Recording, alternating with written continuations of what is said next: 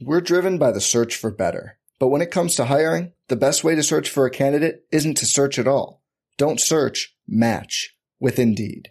Indeed is your matching and hiring platform with over 350 million global monthly visitors, according to Indeed data, and a matching engine that helps you find quality candidates fast. Leveraging over 140 million qualifications and preferences every day, Indeed's matching engine is constantly learning from your preferences Join more than 3.5 million businesses worldwide that use Indeed to hire great talent fast. And listeners of this show will get a $75 sponsored job credit to get your jobs more visibility at Indeed.com slash BlueWire. Just go to Indeed.com slash BlueWire right now and support our show by saying you heard about Indeed on this podcast. Indeed.com slash BlueWire. Terms and conditions apply. Need to hire? You need Indeed. Did you chug that? We're about one half. We're about halfway there. We're just saying that he's off to a nice start. Why does it have to be all or nothing all the time? Like, what am I doing? I'm doing it for the show. Field of 68 till I die. This is the Field of 68 After Dark Show, the only place that you need to be for college hoops every single night. All right, welcome into a special Monday night edition of the Field of 68s After Dark. We are presented by our partners over at Bet Rivers. And this is a special edition, not just because conference tournaments kicked off today with the NEC. I think Fairleigh Dickinson's season is over, but because we have brought in ESPN's Jeff Borzello, who just might have the best hair in all of college basketball. We've also brought in Terrence Oglesby, who might, well, he the doesn't have any hair. hair. Yeah, yeah, the, the worst, worst, hair. hair I, whatever. I have some pretty bad hair too. Um, we've also got both Chris Beard and Mark Adams coaching tonight. Not against each other, unfortunately, because that's always entertaining. Uh, but right now, we've got Baylor barely uh, beating Texas in Austin in the final game at the Erwin Center. Uh, make sure you subscribe to After Dark on YouTube. Uh, you can also listen to the show each and every night on Sirius XM ESPN Radio Channel 84. But what we are going to get started with is something that nobody talks about in college hoops because most people don't know what the hell is going on with it. That's why we brought Borzello on because Borzello is the expert, the absolute expert on hot seat talk. Are you admitting and that I know something about the hot seat? I am. I taught you well. I taught you well.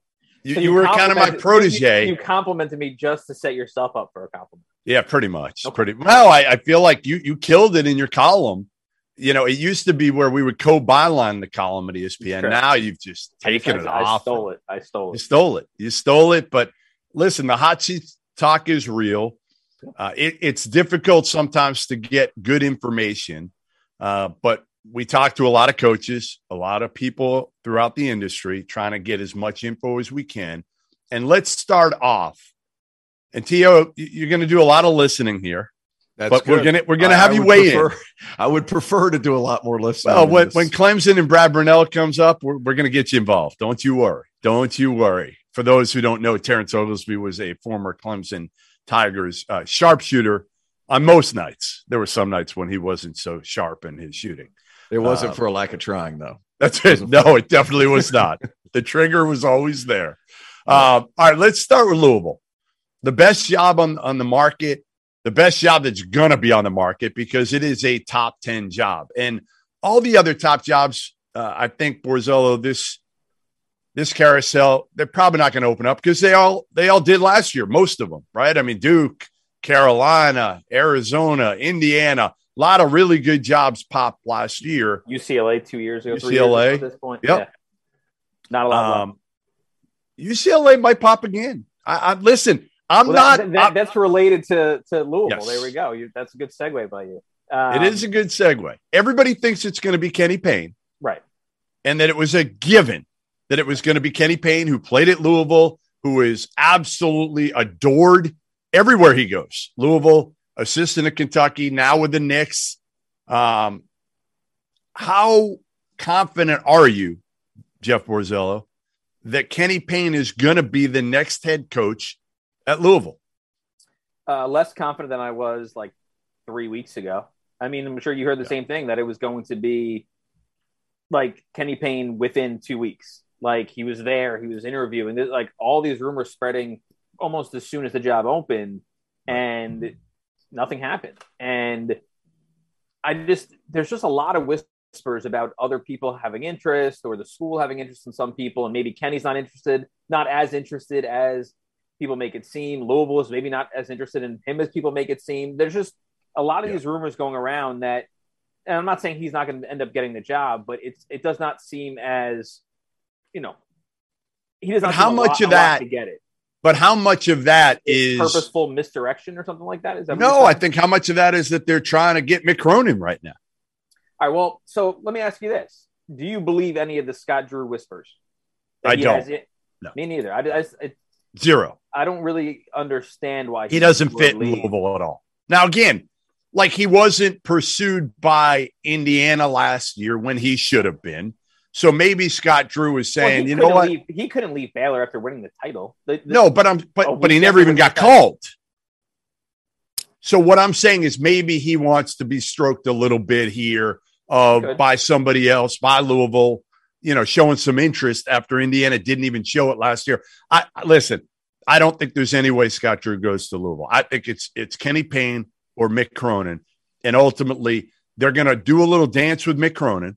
Well, so and, here's my thing on Cronin. Like, I feel like if he was interested, they would know by now. That's that, that's kind of how I feel. I feel like they would have made, you know, their dozens of calls on him already, and they would know if he had legit interest. And I, I mean, I don't know, but the you know the interim AD coming out a couple weeks ago and saying we want somebody in place when our season ends, being Louisville season. Sure, it kind of added a little fuel to the people that think Kenny Payne is the guy, and it's it's almost done. But I mean, I've I've spoken to people that he's an interim AD. Borzello, he's an interim AD. How many times has he done this? Zero. Correct. Fair. I will say that there are people that pretty close to the situation that know that he's been making calls in the past few days. You know, just trying to yep. feel people out and get get some more information. And and there, I mean, it's it's almost impossible to say that it's done to Kenny Payne at this point. I I still think if I had to put money down, he'd be the favorite, but I don't think it's nearly as close as as people thought a month ago. Yeah, I mean, listen, Mick Cronin's buyout is almost twelve million. Okay, so Louisville's going to have to pay a, a, significant part of that. He's also making uh, four at UCLA. Yeah, but Louisville can pay. I mean, listen, yeah, but I'm just saying Louisville can pay a, seven if they right. want to. So it's a money, big payout. It is, but but you're you're talking Louisville. They've got a ton of money. They, they have, pay they don't have the coaches. same money. They don't have the same money they had like five years ago, six years ago. No, but they have more money than UCLA to yeah. pay a coach. Yeah, clearly. Yeah. And the question is, if you're Mick Cronin, would you rather be on the West Coast at UCLA where you've already rebuilt this thing and you've got it going, or would you rather go to Louisville where you're from? Closer to home, yeah. Closer to home. However, and, and Tio, you can weigh in on this one. Louisville does not have a, a permanent AD. They don't have a president.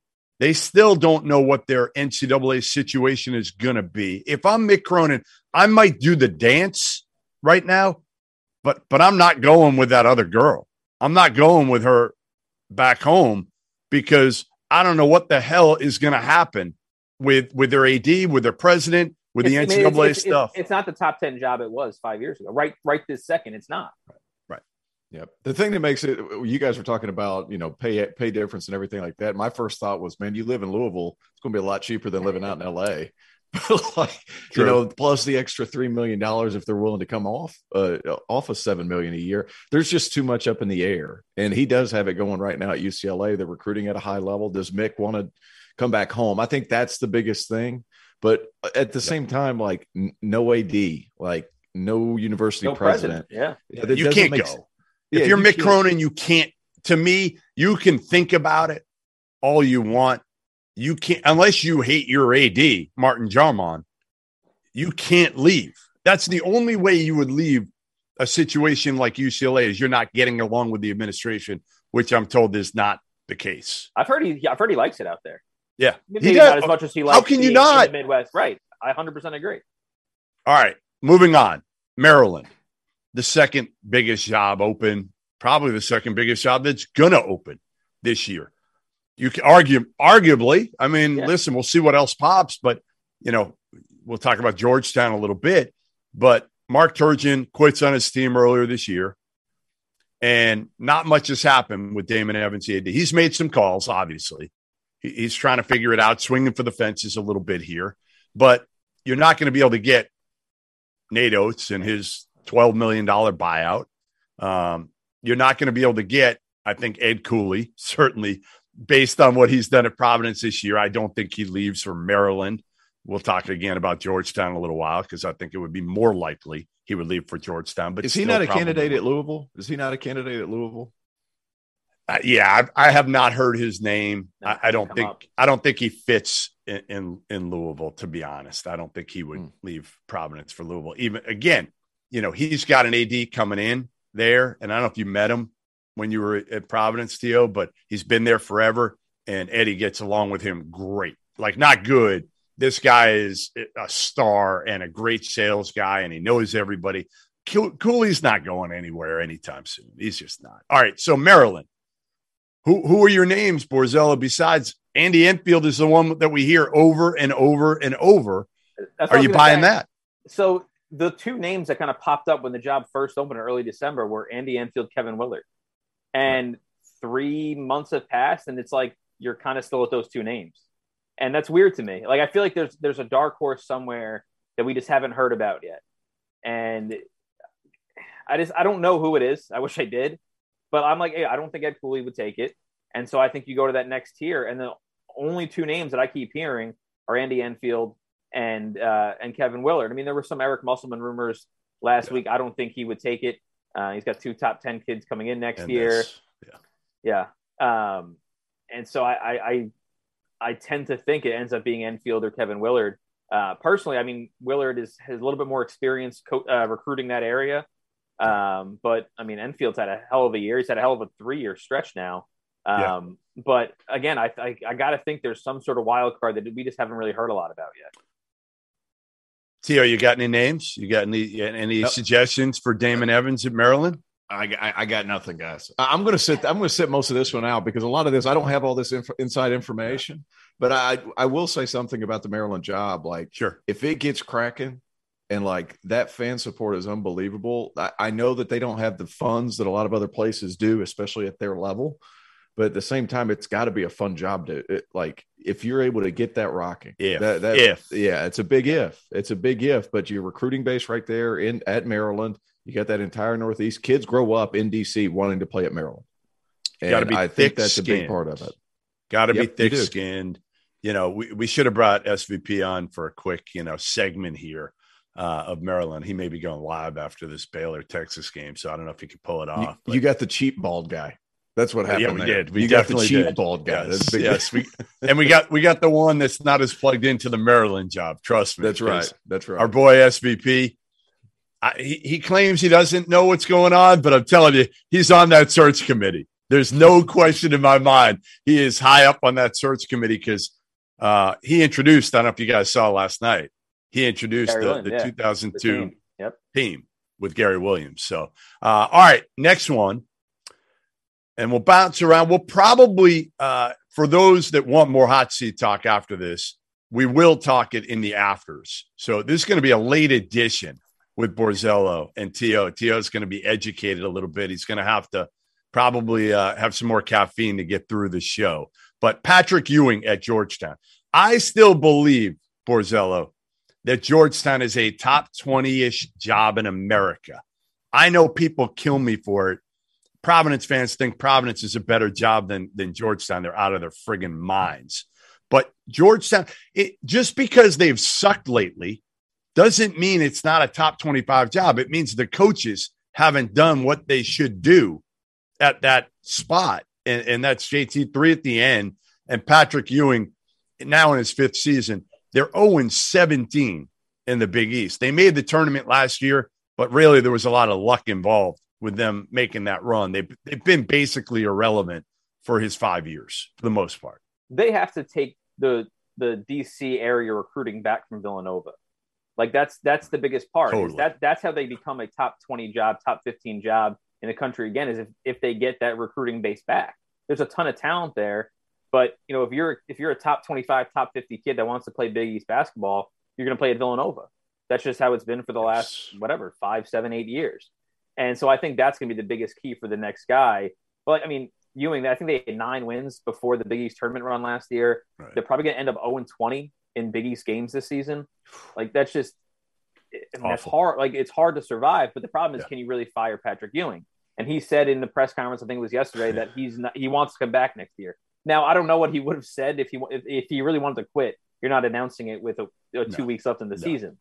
Mhm. But well, you know, the rumor is they're going to ask him to make staff changes. If you're Patrick Ewing, you could say, "I don't need this job. I'm not firing my friends. I'm just not going to do this." And then maybe Georgetown parts ways with him. Right. I, I mean, I just think after an 0 20 year, given the, I guess, lack of success he's had since he's taken over, to me, I mean, it's it's it's hard to make a case for the. It's hard to make a case that he deserves to stay another year. Whether he will, that's a Come on. If his name wasn't Patrick Ewing, he'd be 100%, No, I said that. I You know said that. I, Right. I know. I said He'd be gone. Fire Patrick Ewing. Yes, one hundred percent agree. Um, I I would lean. I still lean that it's going to open. If you if you ask me to pick yes or no, I say yes. Me too. I, I I just. I mean, there's just All right. If it does, I'm going to give you one, and, and you're we're going to go to break here in a you're gonna minute. give Ed, you're going to give Ed Cooley, aren't No, because I don't think he'll take it. Okay. But he is the first name I would call. A hundred percent. Wouldn't even be close. If if honestly, if I was Lee Reed, I'd be driving down to Ed Cooley's house in Providence with all the cash, legitimately loaded with cash. just meet him in the garden next week. Done. How can you turn this down? Georgetown, look at all the players. Check out our practice facility. Now, Providence is a beautiful practice facility now. Um, I don't, the history at Georgetown, again, the dearth of talent in the area that you could drive to within an hour. You know, I, I just, but again, I don't think Ed Cooley does it at the end of the day because of the season he's having at Providence and that he is from there. So, who do you go with? Ed Cooley says no. Who is Who's your, next name? call? Who's your name? You're very excited about this name. Who's your name? I don't know. I would go is. Dennis Gates. I would go Dennis That was, Gates. that was going to be my name too. So Yeah. I wish I, I wish I stole it from you. I mean, well, I, we're in I, I- agreement. I, think he has to take a job this spring. Yes. Um, and that and one is the best one he could would- get. I know. 100%. Yep. Yeah. I mean, I know there's there's some SEC jobs that we'll we'll talk about in the afters and, and we'll go through um, you know, Georgia, South Carolina, Mississippi State, Missouri, maybe Ole Miss, Yeah. Florida, and hopefully not Florida. I will I give a passionate defense of Mike White when we talk Florida. Me too. I'm I, listen. I'm there with you a thousand percent on that one. But listen, Scott Stricklin at Florida. All I know is the dude brought in. I say this all the time, and people laugh at me. The dude brought in Rick Ray to clean up the mess left behind by Rick Stansbury, and he fired the dude three years later. So I never know what to expect out of out of, out of Scott Stricklin. Um, give me give me the job. Does Tom Crean have any shot of surviving this with all the bullshit that's gone on lately with assistant coaches and staff members? Is there any chance Tom Crean can last beyond year four? I say no. And then that's the one job where, I mean, a, lot of the jobs we're going to talk about now and on the afters, we're going to say it can still go either way. And, you know, it's trending toward one direction or the other. George is the one where I just, I mean, I, I, I would say 100% it's going to open. Fact, 100% it's going to open. And I do think a favorite is already emerging, uh, and it would be Jonas Hayes. Um, that just seems to be the name. interesting. The you name think he? the name that keeps popping up talking to anybody is Jonas Hayes. Dennis Gates is another name, and Todd Right. Golden's another name. Yep. But Jonas Hayes seems to be the kind of the consistent name that keeps popping up in conversations about the job. They want to take Yeah, I- that, that Atlanta recruiting back. Now, I don't know if that's really a way to have sustained success in Georgia, but I do think that they have to do a better job of keeping talent home. Yeah, I talked to one one coach uh, who, who who's very familiar with that area, and he said, "Be careful." Yep. Be careful recruiting in Georgia because a lot of those dudes that have come out of Georgia. Now, there's been a lot of really good ones too, but a lot of them uh, have not panned out. Um, all right, we got about a minute left in this Baylor Texas game. Baylor up eight. When we come back from the break, I'll tell you why I still think, and I keep flip flopping on them, but I still think the Baylor Bears can get back to the Final Four. Clear for 90. All right, we got a couple questions. One that I like Okay. here from Okay. from Joey Steven. Former Duke players on the hot seat. Chris Collins, Jeff Capel, Bobby Hurley. Whose seat is the hottest right now? What was it? What was it? Collins? Oh, Collins, Capel, and Hurley. Yeah. Collins, Pretty I, good. I, thi- I think it would be Collins just because Capel's got the fifteen million dollar buyout, and Hurley. I'm under the impression, or he, everyone around him is under the impression that Yeah. he's coming back next year. So just by kind of process of elimination, I say Chris Collins, but I don't think he's getting fired. I, I will minute. say this. I think that the best chance that one of them isn't there is it in, in Tempe. I think the best chance that one Yeah, of them isn't with that. there next Yeah. year. That's fair.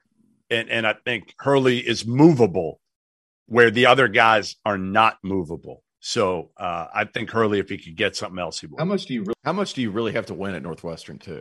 I mean, like might be the You just can't suck like they have for the last Yeah. few years. That's the Something problem. You you there. raise the expectations, and now you 30 you seconds. followed it up with with not a lot. All right, you And- got one and- more, Greg. Sure do. We got an elite name in the chat right now. This is from Good Jeffman.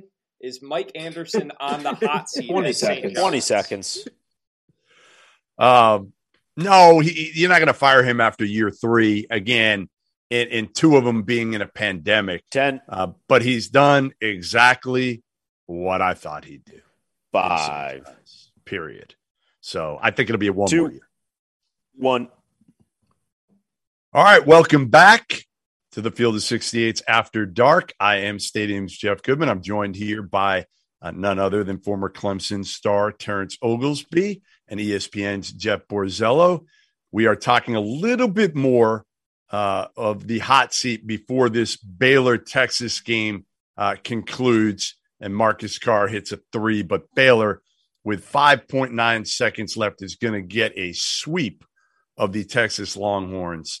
And uh, we could talk certainly about the disappointment that has been uh, Chris Beard and his cast of uh, transfers. But let me get to uh, one before we, Tio. I got to do it to you, man. I got to do it to you. I'm hitting you with your, cl- as he, I was, said, he was, he was so happy we did not get to this. you We're gonna get to I it was- right I was now. Thrilled. I was thrilled. quickly we're gonna we're gonna get to it brad brownell one of the nicest human beings on the planet is in his 12th, 12th season at clemson he was going to be fired a few years ago and then he went to the sweet 16 in 2018 i actually sat down with dan radakovich it was in omaha and i sat down with him and i went at him and i said he was a former ad there i said are you going to give him an extension and he tried to kind of weasel out of it and i'm like are you going to give him an extension they're in the Sweet 16 right now. How can you not? Well, they gave him an extension. They went to the NCAA tournament last year, but it- it's been a lot of mediocrity for the most part at Clemson. Um, Tio, what are you hearing there? What are you, what are your what are your sources telling you? Man, it's, it's so tight lipped over here. Like I don't even know what to tell you guys. Like there, it's just it's been what it's always been. Like it's there's some people that are like, well, it's, what, it's what's the word on the street? The word, there's, what street? Literally the that- There's like yeah. four your streets street. here. What is the word on your there's, street? There's word. There's like four streets here. Like that's it. On, on those four streets, it just depends on who you talk to. Like it, it's it's a lot of the same thing. And here's the thing: it's 12 years. Uh, what is it? Three NCAA tournament appearances. Probably would have made the NCAA tournament or been close that year that everything was shut down. Um, you know, here's here's the thing that I've said so many times: Clemson knows what they're getting with Brad Brownell, and Brad Brownell knows what he's getting with Clemson. So, does he go somewhere else? I mean, is there a possibility of that happening? I don't. I don't know. Does well, he should want to move on? He should because it's just a matter of time at this point. So he should go somewhere else if he can. Well, he does. Uh, Lo- he he loves living here. Yeah, what's All not the- all- what's not all to like? He's Yeah, got all you the- nearby. It's great. Right. Yeah, that's, Right. Yeah, that's that's Go that's over re- that's reason one. Get a No, free but, uh, meal. yeah but no the the thing is too is is you know it's it's been an every other year type of ordeal with him Right. for the past three or four years. So like this is your down year. You need pj hall to play well. He's going to be a year older. Chase hunter's coming up. Like it's one of those things like how patient are you willing to be? But whenever there were seven losses in a row that that chatter started to get a little bit louder. Uh, it's it's as far as i'm concerned I would say it's 65 35 he stays because there just hasn't been any movement in 12 years. And I and I will say, I'll flip it way. on you. I'm going to flip yeah. it on you and say 65 35. I was going to say 60 40 he goes. Yeah. Yeah. New well, AD. Here's, here's, the thing. I think it's new AD Graham Neff just took over for Radakovich. He's young. I think he would like a younger guy that he can grow with and and you know again put his own kind of imprint because he's not going to be able to do that on the football end. Yeah, but their relationship they have a pretty good relationship from Graham being the Sure. deputy He's AD been yeah. prior. Yep. So I mean that's kind of the that's kind of the we're going to learn a lot about Graham Neff here in about three four weeks of how this is going to proceed because you got to think Yeah. too like baseball is also huge here and then football's not touchable so those are the two sports that need to be decent they need to be Yep. decent so I, I- I'm curious to see how it goes I the but I'm telling you it's been it seems like it's been 60 40 by you guys for about six or six or seven years now Goodman, Yeah, if it does it's- open, if, if it does open, who are your top two names? I guess I would say. Give me two names. as far as Uh, I for me or for me or or Tio. Either one of you. Either one of you. To To's probably not going to give anybody. He's probably not. He's just he's Yeah, going to pretend can't. it's, it's We'll, never. we'll, we'll, we'll let him sit this one out. I got to live I here. would- yeah, I would go like uh, uh, Niko Medved, who was down at, at Furman uh, and did a really good job building that program uh, and has done an unbelievable job at Colorado State. He'd probably be my first call.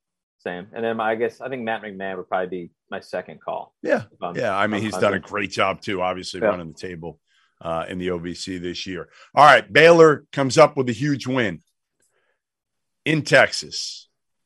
Huge win because again, this Baylor team's still trying to. I don't want to say tread water, but but again, they're without LJ Cryer. Everyday John's done for the season. They're playing six dudes for the. Their seventh guy is is Dale Bonner from Fairmont State. He's their seventh guy, and yet they've still done a hell of a job. And again, Borzello, before we started this, we talked about culture and, and how you used to laugh when the word culture was thrown around because you thought it was overrated, probably Yeah. with regards to Villanova. And now you've been out a little bit more. You've seen some of these cultures, Texas Tech, Villanova. I will tell you, having been to Baylor twice this year, it's real over there in Waco. It is absolutely real. I mean, and you can just look at at you know Grant McCasland came from the Baylor program at North Texas. A couple of years. I mean, he's totally flipped that thing. Yeah. Done one of the best jobs in the country this year at North Texas. But yeah, I mean, I've I have kind of come around on the idea of culture. I mean, it, like you said, it was. I went to Villanova and Texas Tech in kind of a couple weeks span a few years ago, and it's just immediately you see, you know, what they instill on a day to day basis. I mean, the, the one thing that stood out, and this is you know, a little off track, but it was at Villanova. It was a practice, and somebody just made it made a wrong. He called out a screen in a normal way. He was it was either like I got him or you got him, but it wasn't what Villanova calls when they when they get screened. Jay Wright stopped practice and said that's not one of our calls. And it was just like to me that attention to detail, one little thing in one practice, just on okay, this is what we call, not that. And I was just like, I was kind of blown away that he just middle of practice totally stopped and just said that's not one of our calls and told them what it was. And it was just I since then I've kind of very much come around on culture. But Baylor, I mean, 12, they have 12 quad one wins now. I mean, to me, they're pretty rock solid one seed. Yeah. Um, and and I think to me, them beating Kansas was the way I look at their profile in a completely different way now. Before then, I think you could have said, you know, they, you know, their injury issues kind of contributed to some of their losses. But now I think they're getting used to playing. They're getting used to playing small. They're getting used to playing with six guys. Akinjo's getting a little more healthy. Flagler's back. So I think now we can look at them going forward and say, all right, well, Cryer's still, they need Yeah. Cryer. Well, I, that's that's my. I was gonna say I don't think they can win a title playing six guys the way they are, but Yeah. I do think they would be my my second number one seed right now. Uh, you know, they just I mean, twelve quad one wins is the most in the country by two games. The next the next best is Kansas with ten, and you know, there's just not a lot of negatives. And again, I mean, the injuries contributed to some of those losses, and and I think those guys are starting to come around. Besides Cryer, you know, Flagler and, and Akinjo seem to be back to close to 100 percent at least. And Yep. so I'm just I'm I'm buying into them as a, a pretty rock solid one seed and, and maybe the best resume in the country besides Gonzaga. I thought they look. I thought they looked great. They, they were good tonight. At a, Yeah. at a tough place to play. The last game in that building at Texas, like it- culture is It was a being able to- grinder too. Yeah, an early yeah. grinder. Yeah, culture is being able to figure it out. That was one of the reasons I was really scared when Tchamwa Tchatchoua went down because I thought like he was a core culture piece. Yeah. And because of how he communicated defensively and did all those things. But Flagler's been tough. Two out of the last three games, he's hit a lot of tough shots. I think it was Oklahoma State. He hit seven threes. Tonight he hit five threes, and they're not always easy because uh, I, I think you'll agree with this, Borzello. Last year that ball just popped so quickly. This year they're having to do some things I mean, differently. they were they were so connected last year. I mean, Mhm. those those guys, both ends of the floor. I mean, it was unbelievable. There was like, and they were more talented. Yeah, I mean, significantly more talented. Yeah. Just individually, I mean, Right. you could just put Teague, Butler, and, and Mitchell, and one one guy on each wing, and some guy at the Yeah. point go ISO, and then at the other end, you can just say, you know, guard your guy one on one, and and they're locking him up. Um, And the injuries to me is is why you know there are a lot of young guys, a lot of new guys on the team. Some of that defensive, you know, connectivity, it, ta- it takes a while to develop. And when you have so many guys getting hurt and missing games, that it just kind of extends that that time frame it takes to, to really lock in defensively and play that Baylor type defense. And so I, I think it's taken a little bit more time than we thought once Big 12 play started. But I mean, beating Kansas, beating winning at Texas in a, in a two day span, three day span, um, you know, I think they're really starting to figure it out. I think Scott Drew's ability to figure it out is Yes. the biggest key to this whole thing with Tchamwa Tchatchoua going out and then playing Sochan at the five and doing some different things. And he figured, well, we're not going to have the same beast defensively, but we'll be able to spread you out offensively. And Sochan can pull guys out. Now, he wasn't great tonight, but he still has that threat to be able to make a shot, right? And I think he gives you a lot of versatility on both sides of the ball because he's very switchable too. It's just offensively, I think he can pull you out a little bit more. It's not the same lob threat, but uh, it, they're just they're well balanced offensively. Now That- that, that- you're only playing six guys, I know what they're doing. That's Yeah. Sochan, Kendall Brown, Matt Mayer front court when they're on the floor together. That's just, I mean, there are very few teams in the country that can just that can really match up with those three one on one. I mean, that's that's a really versatile inside out run the floor. That's a that's a, I mean, Flo Thamba has been terrific, but when those three are on the court together, it's just you could do so many things at both ends of the floor. And Mayer hasn't been great. Like today, No. t- tonight, Oh, he's just two up and down all year. Yeah. he's Yeah. up and down all year. But you know, I- you know who to me the key if Cryer doesn't come back, the key is Kendall Brown. He's got to do more offensively. To me, he's got to be more selfish. He's got it in him to be able to average 12, 14 every single game. And if he can do that, then you can deal with an off night from Mayer. But but you Mhm. got to have something from him consistently. Uh, you know, to me, again, you're not going to get Sochan, Sochan and, and, and Mayer are not going to combine for five points very Mhm. often now. But again, they got culture, they got guards, they got coaching. Somebody asked me on a podcast yesterday. It's actually a great question. And you guys can think of this for the afters. Who are the three coaches you would start your program with today? So be thinking about that. I'll, I'll, I'll hit you and I'll tell you my answer um, in the afters, but it, it's not easy. You know, I didn't go with, you know, obviously some of the older guys. I went, I went a little bit younger. Uh, Scott Drew was one of them. Yeah. All right, That's no-brainer. Texas Tech. They win. It wasn't pretty tonight, but they're without Kevin McCullar. You know, they end up beating Kansas State, and we'll get to Bruce Weber, I'm sure, in the afters and his future in Manhattan, uh, whether he'll make it beyond this year. Are you any like, do you feel any differently about Texas Tech than you have two weeks ago, a month ago? I really don't. I just want to see Kevin McCullar back healthy. And I feel like I don't know if they can get to the final four. I, I think they can. I don't, I guess I don't think they can win six straight. I think they can get to New Orleans and win four straight. T.O. I think they I think they can get there because they guard so well and they're so switchable. I think the X factor, and I feel like I've said it for a week now, but the X factor is Terrence Shannon because you have to have somebody in the tournament that can create something whenever everything breaks down. And it's always seems to be teams that you're so well scouted at that point. Everybody knows what everybody's going to run. You got to have somebody that can break you down off the dribble or create something for yourself. That's the reason I've been get, giving the benefit of the doubt to somebody like a Wisconsin who has Johnny Davis because he's going to be able to figure things out at the end. Why UCLA could still make a run because they have multiple guys that can hit tough shots. Thing with Texas Tech is they have a bunch of guys who can score, but they need to rely on other guys to score. And defensively, they're going to stay in it. Who's going to be that guy that can create for them at the end of the clock? Because there's going to be a lot of possessions in the NCAA tournament where you're going to get stuck. Terrence Shannon has to be that guy.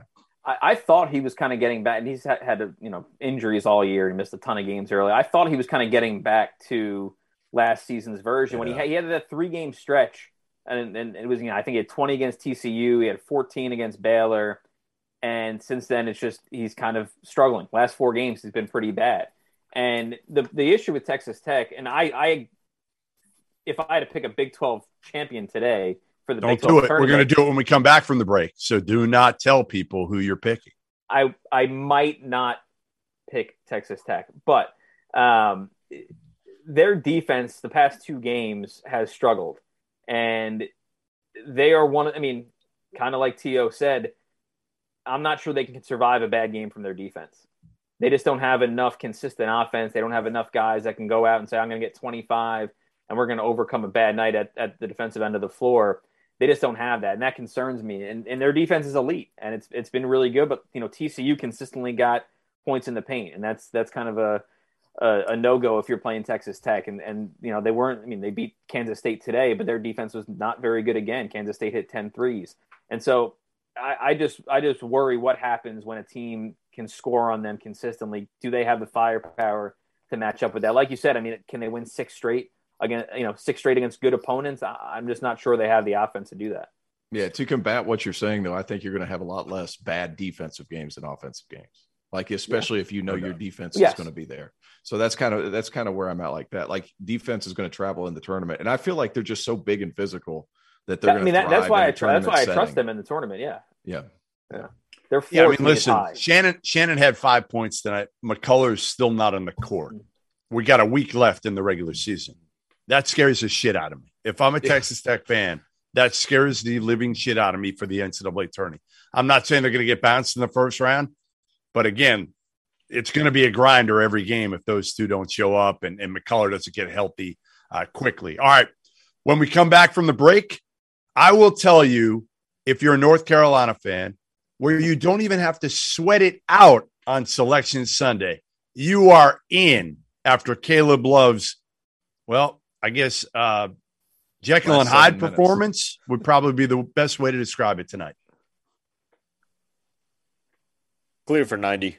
All right, we got a little bit of a Jeff Borzello roast going on in the chat. Uh, a lot, love this. a lot of talk about your hair. There's currently a poll going on of uh, really nice hair. It's a little too much, or it's making up for your height. So I don't know if you have any commentary on that, but all in all, people are pretty happy with your your appearance tonight, Jeff.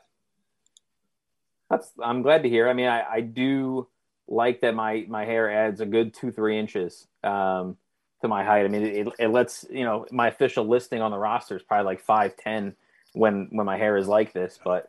Uh, you're, you you're like five seven and a half. You and Parrish. Oh, five like, eight and a half. I am taller than Parrish. Come on. I don't know, man. He's also Sean Paul. Sean Paul says he's coming down to New Orleans and he's getting lifts so that he can be taller than you. He he legitimately is going to get some lifts just because he does not want to have to. Nobody should ever have to look up to you.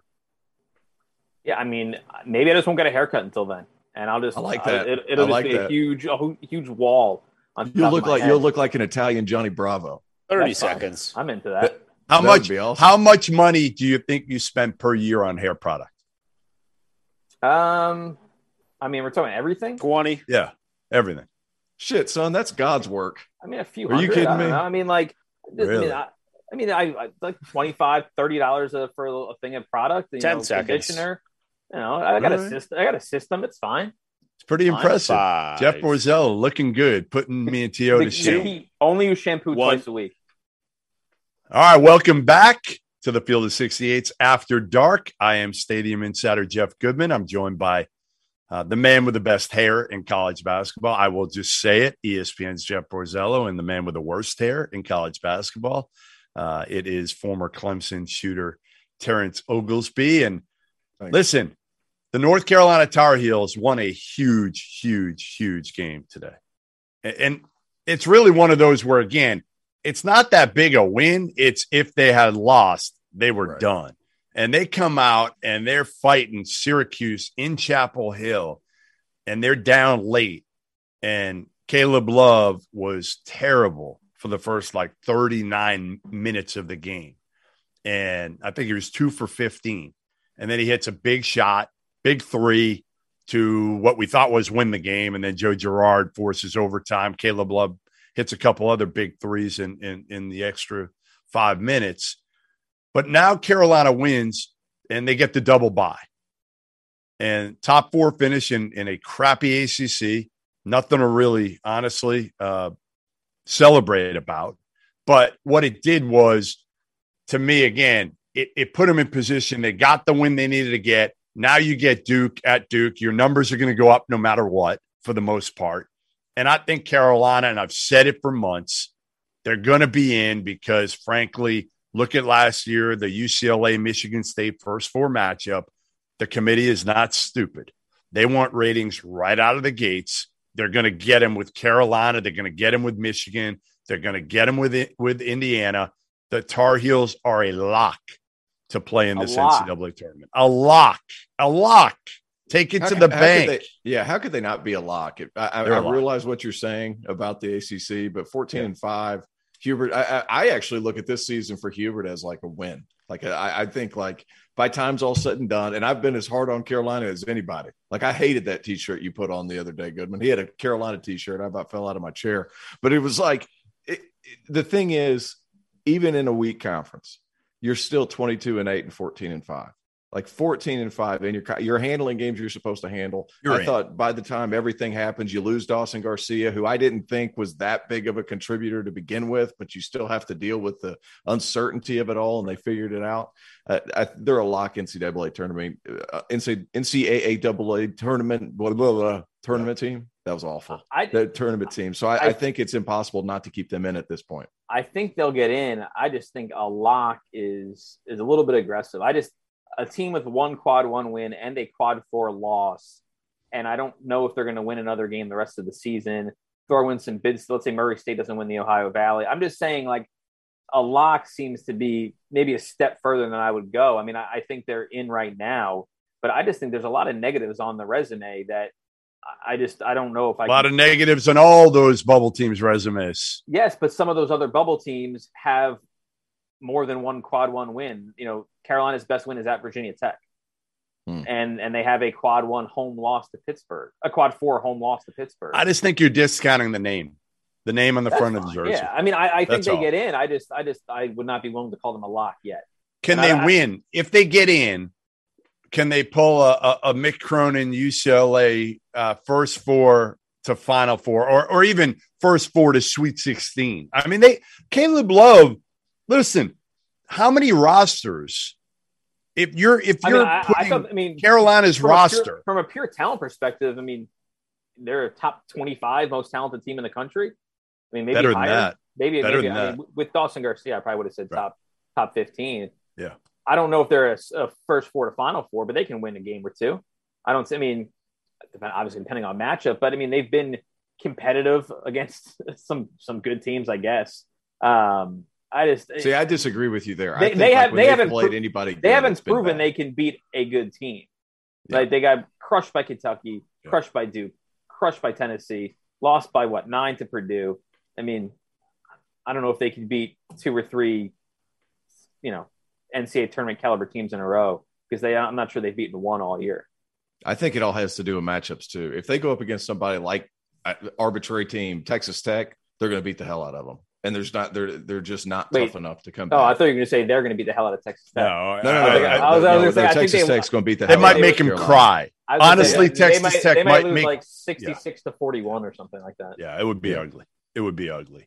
Um, all right, make sure if you're listening right now, uh, make sure you uh, subscribe to the YouTube. Make sure you uh, like in the chat right now. In the chat, you can ask questions. When we're during break, you can talk about Borzello's hair, whatever you want to do. Uh, everybody's saying he's got the best hair in, in college basketball media right now. I, I want to argue it, but I can't. Well, I mean, and the thing is, this I was I eight, eight eight thirty this morning. I did this, so this is fifteen hours. Just, Yeah, just I mean, it's hard. purpose. It's hard for me to walk around the This final four next to longevity. This is stamina. This is fifteen hours of hair. So make sure. Nice. The other thing is, listen, if we get 100 likes, a source has told me that Borzello might just shotgun a beer tonight. Uh, he doesn't do that. It's, he's. Uh, What do you mean you don't do that? You don't. I- you're I young. haven't, I haven't shotgunned a beer in I don't know 13 years, and it was probably dreadful when I tried it. I'm drinking tea right now out of an all. All I need is love and Wi-Fi mug. You are so old. You honestly are so old. I- I'm wondering if you're even going to go out in New Orleans this year for the Final Oh, Four. I'm gonna go out. I'm gonna go out. I'm go out. you be better go out. I got You San better go. Antonio. I got San Antonio on the Riverwalk for five days, and then I got New Orleans. It's gonna be a. Yeah, you be a- you, gonna be a you got the right call. All right, listen. Which Big 12 team you said you don't think you trust Texas Tech as much No, as you- other Big 12 teams? You you would not let me finish my Texas Tech Thought. statement. All right, go I, ahead. I, I said I'm picking them Finish to win the Big. I'm picking them to win the Big 12 tournament. Um, Okay. I think I think their floor. Who are you might- picking in March? Who are you picking when it matters? I don't care about the Big 12 tournament. I care about the NCAA tournament. If if again, gun to your head, you got to pick one of those three schools. Who are you taking in, in, in March when it matters in the NCAA tournament? I think I will go. I think I'll probably go Kansas. I just think that now I know they had they got you know some point guard issues and Remy Martin might never play more than 15 minutes in a game ever. Might But- be fine. Yeah, I mean that's that's the thing. I, I just think they have enough at both ends of the floor. Um, I, mean, I was going to say they're deeper than Baylor, but they used like six guys against Baylor the other day, so maybe they're not. I just think they know when they're clicking, they have shooting, they have scoring, they have two guys in, in Braun and Agbaji. Probably throw Jalen Wilson in there. They can go get a basket. They need David McCormick to be consistent. They need Remy Martin to give them something. But I, I just think they have probably the most complete, uh, you know, complete roster, I guess I would say, in the Big 12, assuming LJ Cryer does not come back fully healthy and and and Texas Tech does not become fully healthy. I just think right now it's probably easiest to trust Kansas moving forward. I think the biggest issue for Kansas is their one and their five position. And in the tournament, are there two more important positions? Like you can have great wings, sure, but your point guard Point guard play. Point, gotta Point get guard the play. button. I got to get the button. Uh, point guard play is going to be huge, and Harris has been fine, and Remy Martin has been underwhelming. I think. I mean, uh, I think there's problems with all three, all three of the favorites. Absolutely right. That's what I'm. That's what I'm about to get to. Baylor, six players. Kansas, no point guard play. Dreadfully inconsistent McCormick play. I think Texas Tech, from a consistency standpoint, defensively, I think that's somebody that you can rely on out of the Big Twelve, of course. But uh, it- it's it's a toss up between those three because they all have such significant holes. But to be honest with you guys, that's not just the Big Twelve. Everybody has significant holes this season. I, I will go with Kansas because again, when I saw them play, even against Baylor in the loss, the biggest thing I took from it is we're seeing a, different David McCormick for the most part. He's got his confidence back. Whether he's going to make every shot, listen, who knows? But he, he's at least playing with some confidence. You can That's how see he it in played the body end, language. the end of last season too. Correct. He started picking Right. up late. He's been much better. And all he's got to do, again, finish around the basket, get 10, 12 boards, right? And stay out of foul trouble. Remy Martin was the key for me because the last time I saw Remy, he couldn't move. Like he couldn't, he had no burst, no speed. And now he played like 10, 10 minutes, but he had that burst. And to me, coming off the bench for 15 minutes as a change of pace guy, come in and score.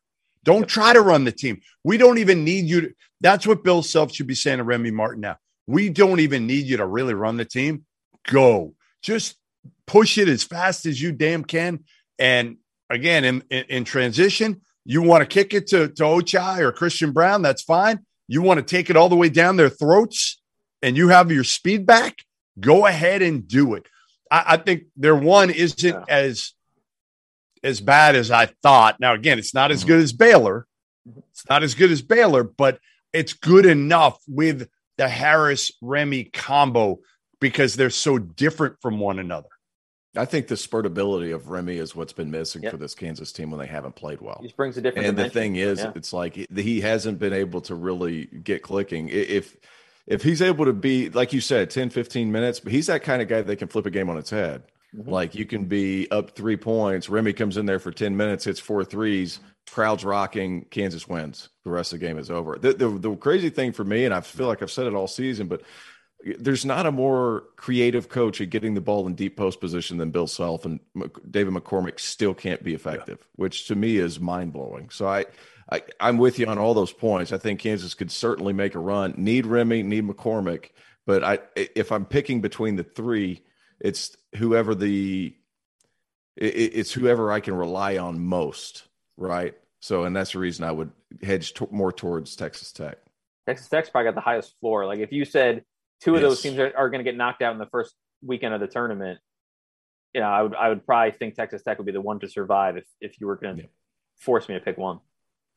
Listen, the, the, the guy I rely on the most, the guy I trust the most, might be a guy named Johnny Davis of Wisconsin. And after the break, I'm going to tell you why after tomorrow night, if you don't have the Badgers on the number one line, you're a moron. You are an absolute moron. So make sure you stick back, and I'm going to tell you why the Badgers have to be a number one seed after tomorrow night. Clear for 90. Jeff, I just got to say, there's a lot of morons out there. So I'm, I'm pretty excited to hear this next segment. We got a question you from Ty Sparks here. Has anybody changed their player of the year picks? And he references Tshiebwe with 30 and 20 last game. Where do you guys stand on that? I mean, I think Tshiebwe's been the favorite for for a few weeks. I don't know what what To and Goodman. I mean, I know Goodman thinks Johnny Davis. I don't know what To has been saying, but it's I think close it's, now. Yeah, I it's think it's super close. Yeah, I'm, I'm, I, think, I, I think yeah. is the, the favorite, the leader, and I think it's been that way for a couple weeks. Now you could say it's close. I think it's a clear one-two, and I think there's a drop off after that. But I think is the favorite right One now. minute. So, so yeah, your second is Johnny Davis. I think so. Yeah. Yeah, I, am there with you at this point. The, the I think I think everyone else been... has been kind of too inconsistent. Liddell, Kofi, Agbaji, they've all been great. Murray's actually Murray's probably been the most consistent. He has been, yeah, of all those guys, and now they're starting to play better. Yeah, yeah. The guy that, that I agree with those two. I, I, love Johnny Davis because I think about what Wisconsin is without him. Yeah, but it, the guy that's just been shooting up my rankings seconds. has been JD Notae. Like yeah. how he's been he's playing been awesome. recently, he right. has been insane yep. how good absolutely awesome. Yeah no I mean, yeah no i mean listen 20 seconds. he's he's moved into it that's for damn sure. All right quickly there's a, a, question from michael b who's all over us to talk more about tennessee a different sec team and a different sec guard 10 seconds. 10 seconds. Is he a top 5 we'll point guard in the we'll country? Yes he's a top five, five point guard. He might be the number one point guard on the draft board two one all right, welcome back to the Field of 68s After Dark. I am Jeff Goodman. I'm joined by uh, my former uh, colleague at ESPN, Jeffrey Borzello, and Terrence Oglesby, former Clemson guard. And uh, we are sponsored by Bet Rivers. And remember, 20% profit boost. How about this? 20% profit boost every day of a conference tournament starting March 7th. That's amazing. I mean, Borzello, if you don't go – make some money. I know you're all over this. I'm all over it. I will go make money with it. I'm, you I'm should in, make money with it. it. I'm into it. I mean, you, you convinced me. America East. You got anything for America East? For Vermont? any people? Vermont. Yeah. Well, who else? Vermont's probably probably not great odds. I was going to say they're horrible odds, but probably I, not the I, best I wish, odds. I wish. I mean, we got tomorrow. I wish, you picked a different league. All right, Horizon. No, bad Patriot. One. A Sun, they all start tomorrow. What do you got? What do you got for me? A Sun, I'm guessing Liberty's the favorite, even though they're not yes. the top seed. That's they, they will be the favorite.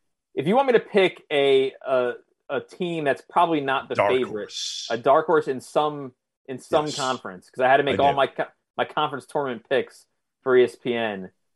I would go. I think Gardner Webb in the Big South. I think that's a team Ooh, to watch. Timmy Craft. They've been great over the past month. They slipped right. up in the in the finale, so their odds probably dropped a little bit. Um, I think I think them and Winthrop are gonna be or would be my two picks in that league. I know you're a big Griff Aldrich Longwood aficionado. Man, no, Man, Griff is crushed. He been? He's Holy been terrific. Cow. He's been terrific. Um, but I'm guessing they'd be going into it as the favorite, and I think there's value in in a couple other teams. All right, so the Wisconsin Badgers play Purdue in Madison tomorrow in what is a mammoth game for a lot of reasons. One, Wisconsin can win the Big Ten regular season title. If they win that game, I think they have Nebraska at home to close yep. out the year over the weekend. So it's a wrap. if they win this game against Purdue. Everybody and their mother thought that Illinois or Purdue was going to win the Big Ten. Wisconsin, Greg Gard, Johnny Davis, Brad Davison, they've done an incredible job this year to be in the mix, right? To, to, to potentially win the Big Ten, which is, you know, I don't know how you rate the leagues. I think you probably go the Big 12 is the best league in America this year, correct? We all agree on that? Yes. Yeah. SEC and the Big Ten, probably 2A and 2B. Yep. Right. So if you win the Big Ten and you have wins, you sweep Purdue, you have wins at the Breslin Center, you have wins at the rack, you have wins at Assembly Hall, you also have neutral wins against a Houston team that was healthy and whole back then, a St. Mary's team that Jeffrey Borzello, I believe, has as a five seed, No, no. I, I was a the last four seed, sixteen. the overall. last four seed. How about that? How about You've also got wins at home against Ohio State, Iowa. You lost one of your five games without Johnny Davis against Providence at home. Two of them have come at Illinois, at Ohio State. How the hell does that resume not translate into a number one seed? because How? met- Tell because me. their metrics, and then I know you don't believe in metrics uh, because you don't. you I don't know believe what- in them. I don't. You don't know what math is. I do. They're in the Unfortunately. 20s. So so here's oh. my thing. Oh. Like, all right, you stack their resume up to Kentucky, who's who's ahead of them in pretty much every bracket. Kentucky's metrics are top five in everything. Okay. Wisconsin's in the twenties. Kentucky's Sure. got more quad one wins. Like, I just don't see. Let's how you compare them to Arizona. Let's compare them to Arizona. Okay, let's compare Okay. them to Arizona. Yep. Compare them to Arizona. I, and I and I actually don't 100% disagree with you on this, but continue. Arizona's wins over tournament teams are the following to Mm-hmm. me. I, I believe this is it. Tell me if I'm wrong. At Illinois, hell of a win, hell of a win. UCLA and U- USC at home, good wins, but the sweep of Purdue is better than both of those easily, right? So you, so, you missed the home win over Wyoming, but No, I haven't finished. I haven't finished. I was so going to, that I, was I my agree. fourth one. Arizona to me is is in the most precarious situation Like- of the ones. They just and and it's funny. Like But how is Wisconsin a three? Like Joe Lunardi has him as his last three right now. Like, I, I, what, I have them as my. what are you three. smoking, Joey? I have them as my first three. So here's the, the the negatives with Wisconsin's resume. The obvious one is metrics. They're 27 in KenPom, 24 BPI, 21 in the net. That's just not what a one seed is made of. The other thing is, Right. and I know that your big caveat is if they win tomorrow, this is what they are. Yeah. They have one win over a surefire tournament team since January 13th. That was at Michigan State. So it's not like they're running off a string of of But- elite but- wins over the last over the last two months. Like it's just, I mean, you're you're, you're acting like they have these unbelievable elite. Wins But wait, so a win-. So a win No, yesterday means that. more than a win in December? No, it doesn't. But I'm just saying your your big Thank you. argument Just is trying to make sure. beaten all these teams, and it's a really good collection of wins. But I don't think it's enough to overcome metrics in the 20s um, when you compare it to, like I said, Kentucky. I don't even have Kentucky as a one, but I don't think you can move them past Kentucky. If Arizona loses tomorrow or slips up in the Pac-12 tournament, I could see them dropping just because they're. I think they've beaten what four tournament teams all year. Um, I could see them falling out, but I just right now I don't see how you can move Wisconsin past Kentucky, past Auburn, past Kansas to be a one seed. I just don't see how that's possible. Here's my Tio, issue. you, Tio, you got about 10 seconds. 10 seconds. Yeah, my issue is that you can't lose big, and it seems like Wisconsin has lost by double figures three or more times. That's where KenPom kind of throws me off. They discredit all the wins. They well, they also have a lot of close wins over not good teams, and that's Yeah, well. that's hurt them. Yeah. I mean the three point win over Nicholls, four point win over Illinois State. That's it still hurts them, and I know it's probably unfair, but I just don't see the committee looking at All a team with metrics. All right, All the right, I'm cutting you off. Uh, for Jeff Borzello, for Terrence Oglesby, I'm Jeff Goodman. Thanks for joining us. Field of 68 After Dark. Make sure you stick around for the afters.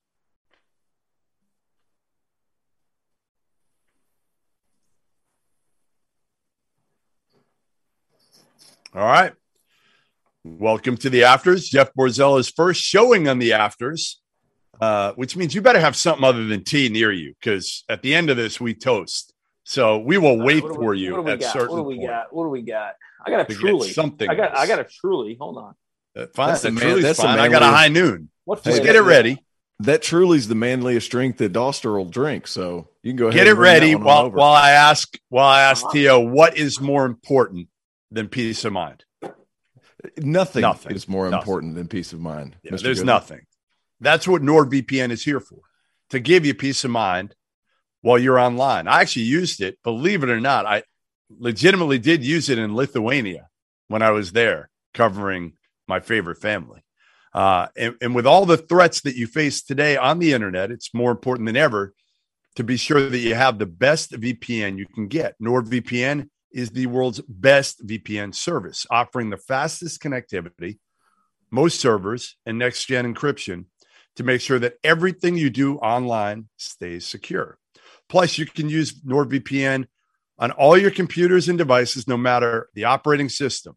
With NordVPN's unlimited bandwidth, you never have to worry about a slow connection, and plans start under $4 per month.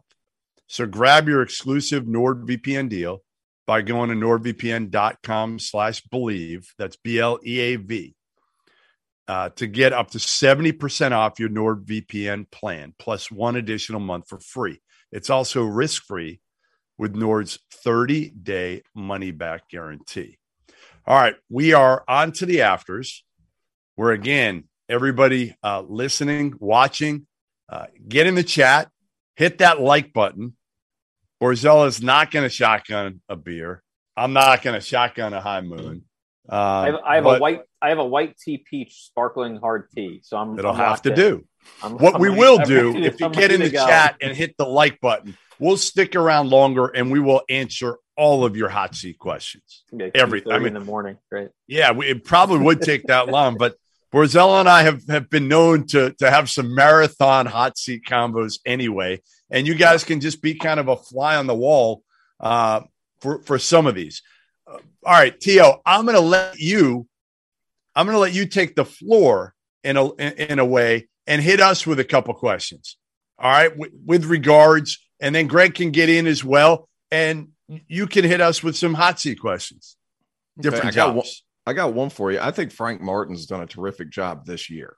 If you look at he's playing in the SEC, he Yeah. has been excellent. They're right at 500. They've won some games that they probably shouldn't have, and yet we're still talking about Frank Martin. Is it more so South Carolina kind of being frustrated about their ordeal, and they're not even looking at some of this stuff? What? what why is that so persistent? That's one where, if you had asked me two weeks ago, I would have said that's for sure opening, and I still would probably lean toward that. But that's one where there's a lot of people in that area saying this job's not opening. He's sticking around, and and like I mean, he's eight and eight in the league. He's seventeen and eleven overall. Yep. I mean, they didn't fire him last year after what, what were they six and fifteen last year? And I know there was some state politics involved with with all that last spring. Um, but I mean, if they were to keep him, I could certainly see the argument as to why he would stay. I mean, before the Alabama loss over the weekend, they had won five in a row. It's very conceivable they finished nine and nine in the SEC. And you know, if, if they were to keep him, I don't know how much I would argue it, but you know, that's been one. You know, outside of Georgia, that's kind of been the one that's been prevalent in hot seat conversations all year. Yeah, I mean, listen, he went in and and I think we all thought he was dead man walking, and, and he Yes. probably was. And I'm scared of Frank, so I'm scared. I'm scared of saying anything right now where he might come through the screen and kick my ass. But um, you know, I, I think it's going to be hard. I, I still think Ray Tanner probably had his mind made up going into the season that this was going to be it for Frank Martin. I think he's going to have to finish strong here and maybe do some work in the SEC tournament to make it difficult for Frank Tanner to maybe give them some momentum, give them a little hope going forward. Um, you know, they got a good recruit coming in. So maybe, maybe. Well, G- I mean, G- where I, G- GG Jackson is is one of the is one of the top five kids in the country. If he does commit to South Carolina, that might be the guy that could save Frank Martin's job. Um, especially, you know, he's been rumored to be exploring a reclassification. Yep. I mean, if you could say, "Hey, we're going to get a top five kid and we're going to bring him in next fall," it's really hard to fire Frank Martin after going nine to nine in the SEC and signing a top five kid. And that kid is so good. Yeah. All right, so we He- got he- he's so 84 likes. Come on, people. Like we we are gonna roll here through hot seat. If you guys, I mean, we got to get to at least a hundred, like quickly here. Get to a hundred. Let's see what we can do. Um, ben Howland. I'm gonna say it right now. My sources, Ben Howland. I'd be shocked if he's back. Yeah, I'm in, I'm in the same boat as you. That that's one that I hadn't really. I mean, it wasn't really high on my radar like a month ago, and then every, every it started coming in pretty quick. And my sources, um, like yeah, I'm, I would be I'd be stunned if that one if he if he was back next year. What is it more his decision or is it No. is it kind of I a think it's the natural school. thing? I think it's I mean it's it's seven years now, one tournament appearance, zero tournament wins. I mean, and he's had talent. You know, talent hasn't really mm-hmm. been the issue. I mean, just- they hit it he's in the portal. We thought they I thought killed they it were in They got portal. four really good guys in the portal, and even back, you know, four or five years ago, they had multiple top fifty kids, and it Yeah. just hasn't translated on the court. And I think that, and again, Mississippi State's a hard job, might be the hardest job in the league, but I mean, you can go to a lot of people and say, "Hey, we, we just want one tournament win in seven years. That's all we need," and I, I think Mississippi State could can find that, and it's. You know, I, I've never been to Starkville. I've heard it's it's not beautiful. all that not not Stark all that easy to win it. But one thing I'll say is that Howland got players, Rick Stansbury got players. Rick Ray did not really get players, but you can get. Do you want me to? Do you want me to say why? I mean, do we No. need to say why? No, I, we don't. But Okay, I'm saying you. you. can get you. players to Mississippi State, and I Uh, think they Rick Ray was was hired to clean up the mess. So you read between the lines. to essentially not get players. Yes, yeah. to not get players. That's Yeah. right. That's right. Uh, all right. Here's one, and and Greg, you can jump in any anytime you want, but I'm going to try to run through a few of these in the SEC. Cuonzo Martin is a little bit of a difficult one. I mean, listen, this is a guy who's well well liked uh, by the administration, uh, by everybody in in Columbia as a human being, but they just haven't done enough. I mean, the, you know, he went to the NCAA tournament, I believe, his first year. Then they've Twice in four years. yeah, they Four struggled years. two, and then last year they went again, but didn't win. Haven't won a game Yeah, in the haven't won a game NCAA tournament since he's been there, and this year they've been atrocious, atrocious. They lost So- everybody though. They lost. They lost literally their top Everyone eight loses players. everybody now. That's Yeah, the know, problem, they- right? The, it's no longer one excuse. underclass. Yeah, I Yeah. hear you, but they had one underclassman last year, and then Xavier Pinson decides to leave. Right. So, like, you would talk about a complete. I mean, ten new players. Yeah. it's insane. To, to go along with what you're saying, everybody does that now. but hit the portal. The, everybody else did, like Texas Tech hit the portal, right? And that's mm-hmm. how they they they they still had a few dudes, Mhm. but you got to hit the portal. And some guys hit it the right way, and some guys it backfires on. Right, it backfired on Ben Howland. Um, but I think you have to be assertive unless you're Jay Wright at Villanova. You got to hit the portal. Dan portal. Hurley. I think I think it was UConn, Nova, Purdue, and maybe Northwestern. Maybe It I don't know. didn't do it. Northwestern or Stanford were the like the only Right. Power Fives that didn't or high made it. Do you, do you think Missouri opens? If you I had do. to pick? Yes. Yeah, I think it's, Yes. it's that's one I've changed on. You mentioned my column before. That's one I've changed Yeah. on since uh his buyout's like six million, which is Yeah, it's almost but- yeah, it's five plus million. Um, the thing that's a little Missouri, to me is he's from there. Like, Right. New AD. his hometown job. New People- AD, oh, right? okay, yeah, That makes yes, sense. new AD, new AD. She came um, from UNLV. yeah, Desiree. Reed uh, Francois. Yep, yep, and she's sharp. She's really sharp. So it'll be interesting.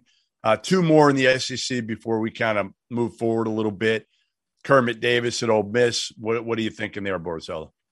that's one I, I again they're not really on my radar and then a bunch of people mentioned it as something that's that the school is is at least exploring the idea or is considering the idea um and it's you know it's only year four he finished above 500 in the sec last year made the tournament his first year um but now now i guess the wild card in all this would be mike white if he if he said hey i, I would come back to Ole miss and you know, then and then maybe Ole Miss can make a move. I but if I'm Ole Miss and and, and Mike White is not trying to come, I, I probably wouldn't make a move. I'd give Kermit another year. I feel it's kind of hard to get rid of him after after four years. Um, just My like I take like- again. I'll go back to it. Years three and four are in a damn pandemic. They've been Yeah. his you know, this year was and he his worst even bad year. last year. I mean, they were Right. ten and eight in the Right. league. NIT. Yeah. Right. They I made mean, the NIT. Mike White is the most interesting one. You know, Florida fans are frustrated with him. He's made four He's straight not- tournaments, and he's won Yeah. at least a game in all four tournaments, including an Elite Eight run. I know. Just, I but mean, he's not I- I Billy get- Donovan. He's not Billy but Donovan. he's not Billy I Donovan.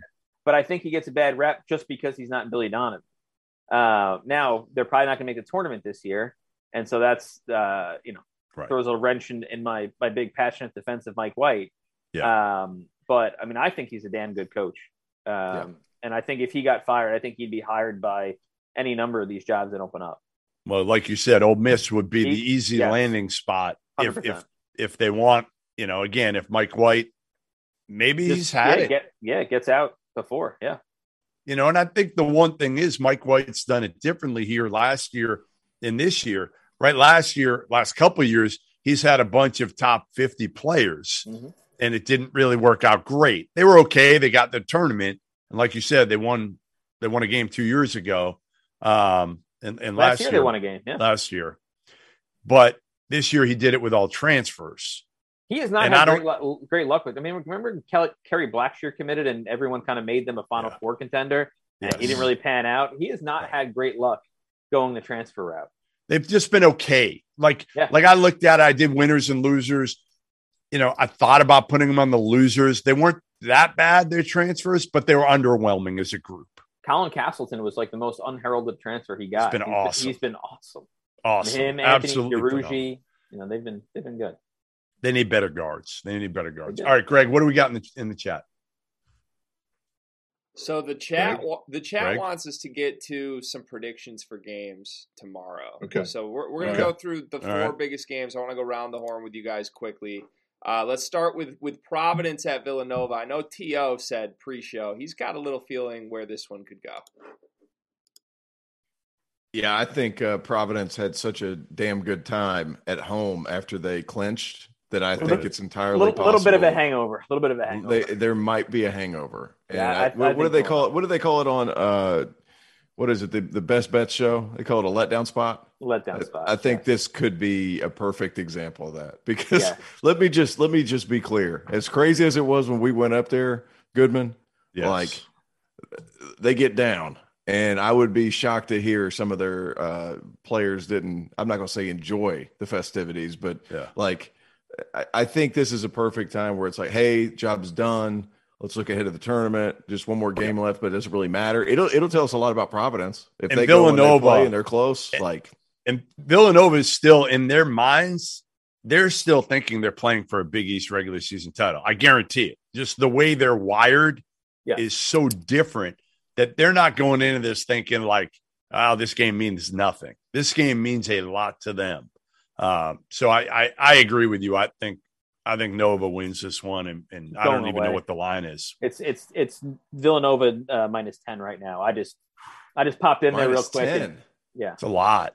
I mean, That's a Ken lot Palm's of Ken, points. KenPom's got him by nine. So I guess It's a it's, lot of not insane, but uh, But I go, would- going back, going back to that, Yeah. like because Providence's losses have been huge. Now they've won a bunch of close ones. Like that's why I, like a win's a win's a loss a loss. Like that's the only place that I disagree with KenPom. Like I love the metrics. I love how you can look at it and correlate, especially. So you agree with me? do all that So stuff. you're saying you're on the God. good the, the Uh, GPI. I You're think- with me on I the think- GPI. I'm a big J, I, I- I'm a big uh, JGI guy, big JGI guy, Jeff Goodman Index. But uh, my you- thing you is, is like you don't know win. ball at all. You Don't know ball. You guys don't know ball. No, but you got to win. You got to win. gotta Like, win. if you- I get that. If you look back, that. if you look back twenty some odd years, like it was in the won. game. Yeah, you win the games. Who did you beat? Who did you lose to? There are other metrics that measure purely like the strength of record. Re, re- you know, that's where Providence and Wisconsin look a little bit better than they do in predictive That's what I'm metrics. There are different. And that's my metrics that take. Different. Predictive now. Look into other metrics, then. I don't know. I, I'm I look at all the metrics. I'm You all look over the you're, metrics. you're a big at zero huge metric guy. I'm all over the Zero. damn metrics.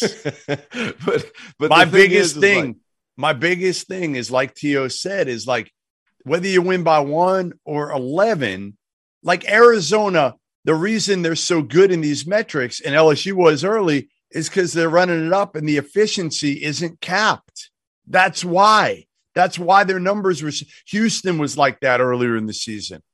the scoring margin is capped in the net at 10, but the efficiency is not capped. So just because Providence, like UCLA beat Oregon State by 40 last night, they went up a couple spots in the net. Like, come on. Like, what are we doing here? What are we doing? Like, We're I don't measuring know. efficiency. What do you mean? What are we doing? It's exactly what we're doing. But it's but purely efficient. But it reminds me But a little bit of like it reminds me a little bit. And I said this the other night, uh, Borzel. Like it reminds me a little bit of the U back in the early 2000s when they were beating absolute piss out of everybody in their league, Yeah. and they were playing the Big East, and it was like the BCS says they're number one team in the nation. You know what I mean? Like because they beat UConn by hundred in football. Like it, right? Am I wrong? No, I mean I, I get what you're saying. I'm and, and and that's why you know I'm not I'm not saying you have to follow KenPom to and and and Gonzaga, Kentucky, Baylor, Arizona are the four best teams in the country because KenPom says so. Yeah. I just think that that you you have to make the differentiation between predictive metrics and resume based metrics. They measure Hmm. different things. I know, And but Goodman- but Goodman wouldn't doesn't you, realize that. based on Yeah. uh, like to me, predictive metrics are great So for so, so if, if you if you are following a metric to make your bets tomorrow, would you Uh, rather but- use a predictive metric or a resume? Sure. yes, predictive, but I'm right? not. I'm seeding the friggin' teams. I'm not betting. I'm seeding the teams and deciding who's going to be included and who's not. So why am I going to use predictive for that? because it's supposed to show the quality of a team more so than a purely resume based one. Yeah, but like to me, again, you can look at both. You can look at both. And what I'm trying to tell you is again, going back to Wisconsin, like, man, that resume is so strong. It's very It is yes. ridiculous. It's Yes. it's it's insane. Like to me, again, I, I and again, you got to take Johnny Davis not playing against Providence. That's got to factor in. He's the, he's arguably the best player in the country, and they don't play. You know, he doesn't I play mean, anyway. Okay, and then for Kentucky, you're you got to throw in Sahvir Yes. Wheeler and Ty Ty. And I do. Yes. Okay. And I totally do. I think they beat they beat Auburn with a healthy Ty Ty and Sahvir Wheeler. I think they win that game. I do take it into account. All right, let's let's move on. Uh, the next game, the Purdue Wisconsin, which is an easy one. Um, we know where I'm going with that. I'm taking the Badgers uh, in Madison to beat Purdue. Uh, they already beat them in West Lafayette. I think they get the sweep here. I don't know what what's the line here. I don't know. I'm going Purdue though. I think Purdue bounces back. Of course you are. You hate Yeah. you hate Wisconsin. You hate hate it. Wisconsin. I have Hate huge huge concerns about Purdue. Greg, what's the what's the line? I believe we have Wisconsin opening at uh, plus two and a half at home against Purdue. Ooh. Interesting. All right. Here's here, here's my Theo? thing. Like you got to be able to. money I, line. I think I like. The thing is, is like I thought Purdue was going to wake up at Michigan State, and like even though your offense isn't great, you'll still be able to get a timely stop or two. Hmm. And that told me a lot that they couldn't get a stop at Michigan State, They- which I- worries They me. They haven't gotten a stop since Big Ten play started. That's right, which is a problem because offense sometimes just isn't going to be there. So I, I, I worry about that. So I, I think I'm going to go. Gosh, those bigs for Purdue just Johnny Davis at their Hey, place. listen, they don't have as much talent. We know that. Like no. I'm just tired of of of of honestly saying like they can't win this one, they can't win this one. They don't have enough talent, and they they they win most of them. That's all I'm saying. Is Wisconsin wins at some point? Maybe we'll be believers, or maybe again they'll prove us all right, and like they're not that good, and they'll get bounced in the first round. Um, Michigan, I think, Michigan they're- State. I think they're better than that. I, I, would, I would pick Wisconsin at home, I think, because of how All right. well they're playing right now. Michigan State at Michigan. Huge, huge, huge game in Ann Arbor for Phil Michigan- Martelli. Michigan needs this. This is a desperate Badly. Michigan team. They need this Like, one. This is the Like, game of the year for them. They, isn't they it? lose. They lose this. They ha- they have Iowa a like a hot Iowa team on Thursday, two day turnaround, and then at Ohio State on Sunday.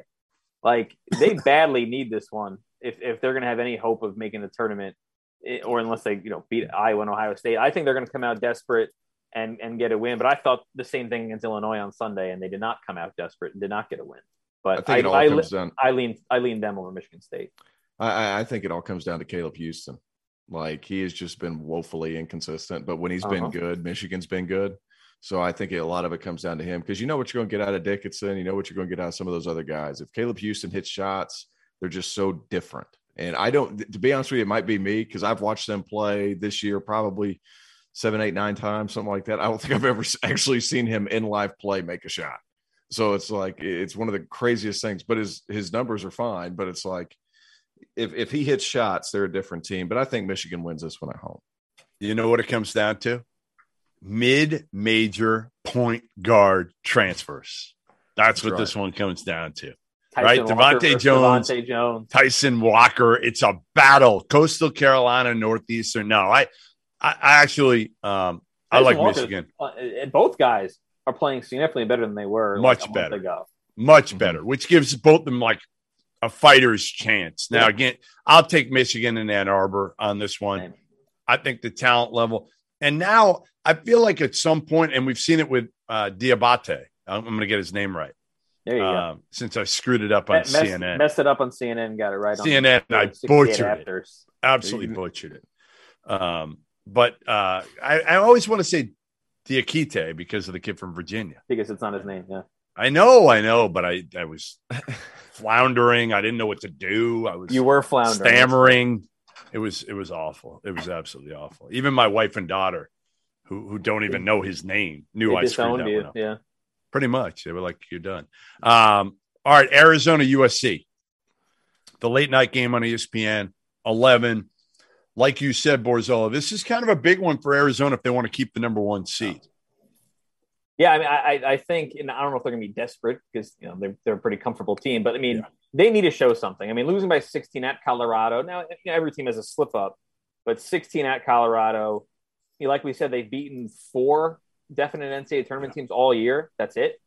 Um, and like I said, they're the most precarious one seed moving forward. They like one one loss, and I can see them dropping, you know, three, four, five spots, even behind your your precious Badgers. Um, so I think they come out bounce back game for them, uh, and I think they win on the road at USC. I like Arizona too. Whenever they were playing at Utah, they looked unbelievable, and Kirk yep. Kriisa went yeah. bonkers with the triple double. And then you're playing at altitude again, back to back games, going to Colorado. I can't remember. It, Dauster made this point: like two straight games. Like there's not many teams that sweep that road trip. because road it's trip. yeah, it's a yeah. it's a brutal road trip. It was senior night at Colorado. I, yep. guys, I've done training at altitude. You can't get a breath. Like, like there's nothing you can do. And it, you could tell by the way Arizona was one getting back on defense. Two, they were, couldn't match up because they couldn't talk because they couldn't breathe. So I'm I'm willing to give them a pass on that one. Even though you know Colorado isn't great, I'm willing to give them a pass on that one. I think they end up being beating U, USC uh, at their place. All right, couple more hot seats, and then we'll take a few more questions uh, and do our uh, cheers of the night and call it a night. Uh, I'm not letting Borzello get out of this one without talking about a couple of ACC coaches. Uh, we'll start with Jeff Capel, who's owed a billion dollars. So I don't think they're going to be able to buy him out. Uh, I do think, again, next year, if he doesn't win, he's gone. And the big question then becomes do they hire uh, Field of 68 own Sean Miller? Well, I think I, I think the buyout. Oh, I think uh, it gives them an easy excuse to kick the can down the road. If they fire right. Capel now, they can't really hire Sean until and everything clears. You, you could, you could, you could, hundred percent. I mean, Bruce Pearl. Listen, Bruce Pearl got the same level one violation. More, I think they'd become more comfortable hiring him a year from now. Is, of is course, I'm and I'm saying so you, kick, you kick the can down the road for a year see if Capel turns around. If not, your buyout's like $10 million less, and right. you should be able to get Sean Miller next year. Now, will they? I have no idea, but yeah. I just think this kind of gives them an easy excuse to say, all right, we'll wait a year, see what happens agree. with Sean, and then yep. and then make a run next year. Yeah, and Heather Lyke hired Jeff Capel, right? Yep. She hi- that was her pick. So if she doesn't give him another year, and the deputy admitting that she left, failed. So if, if she right. was not the one pushing for that, and it was her number two, he's not even there anymore. So I just I'm with you. Kind of all yeah. Almost fifteen million dollars is a buyout, so I that's hard. I don't know who's going to five, and, and it's like five next year, so that's right an enormous yeah. difference. Uh, Kevin Keatts, NC State.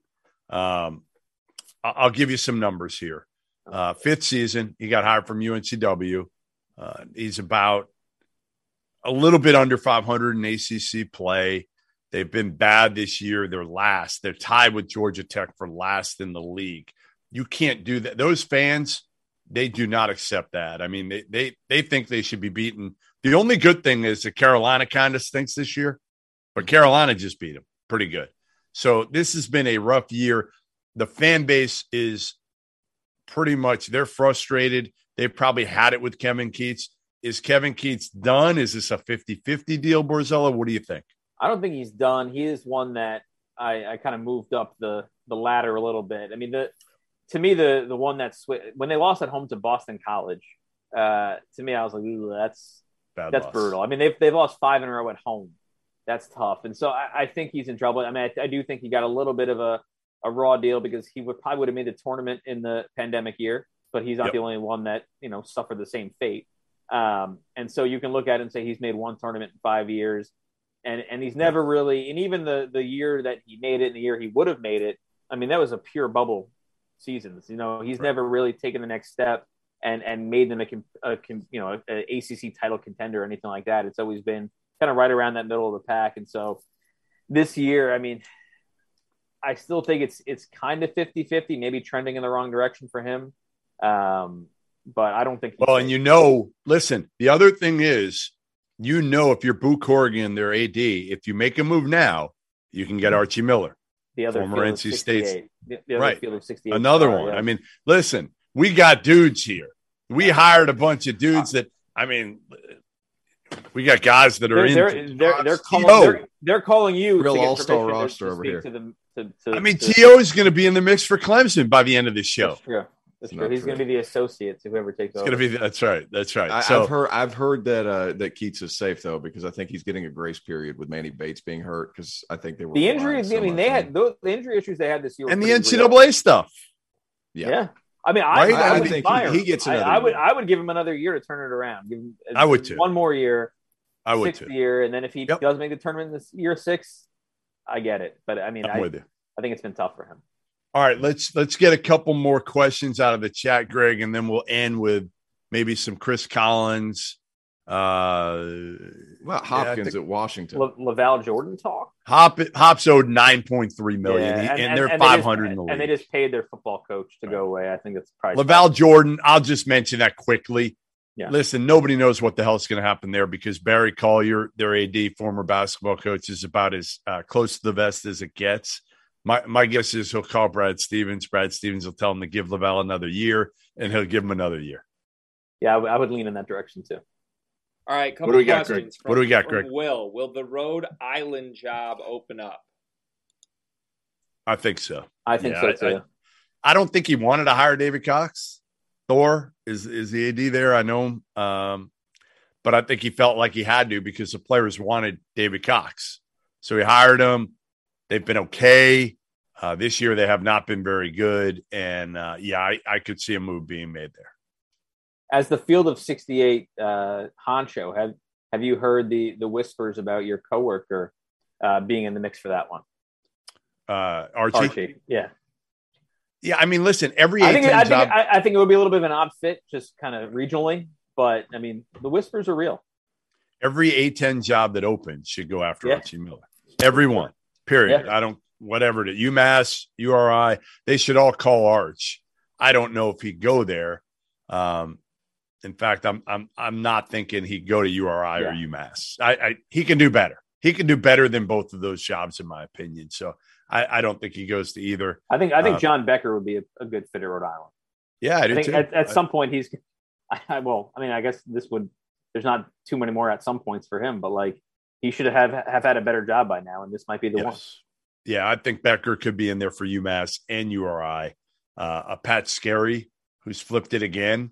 If Mhm. they get to the tournament this year, they just tied for you know share of the. Well, I mean, the and that's the thing. that if they get to the tournament, like that's they, you know, all these mid-major guys. We probably mentioned twenty of them on the on the show.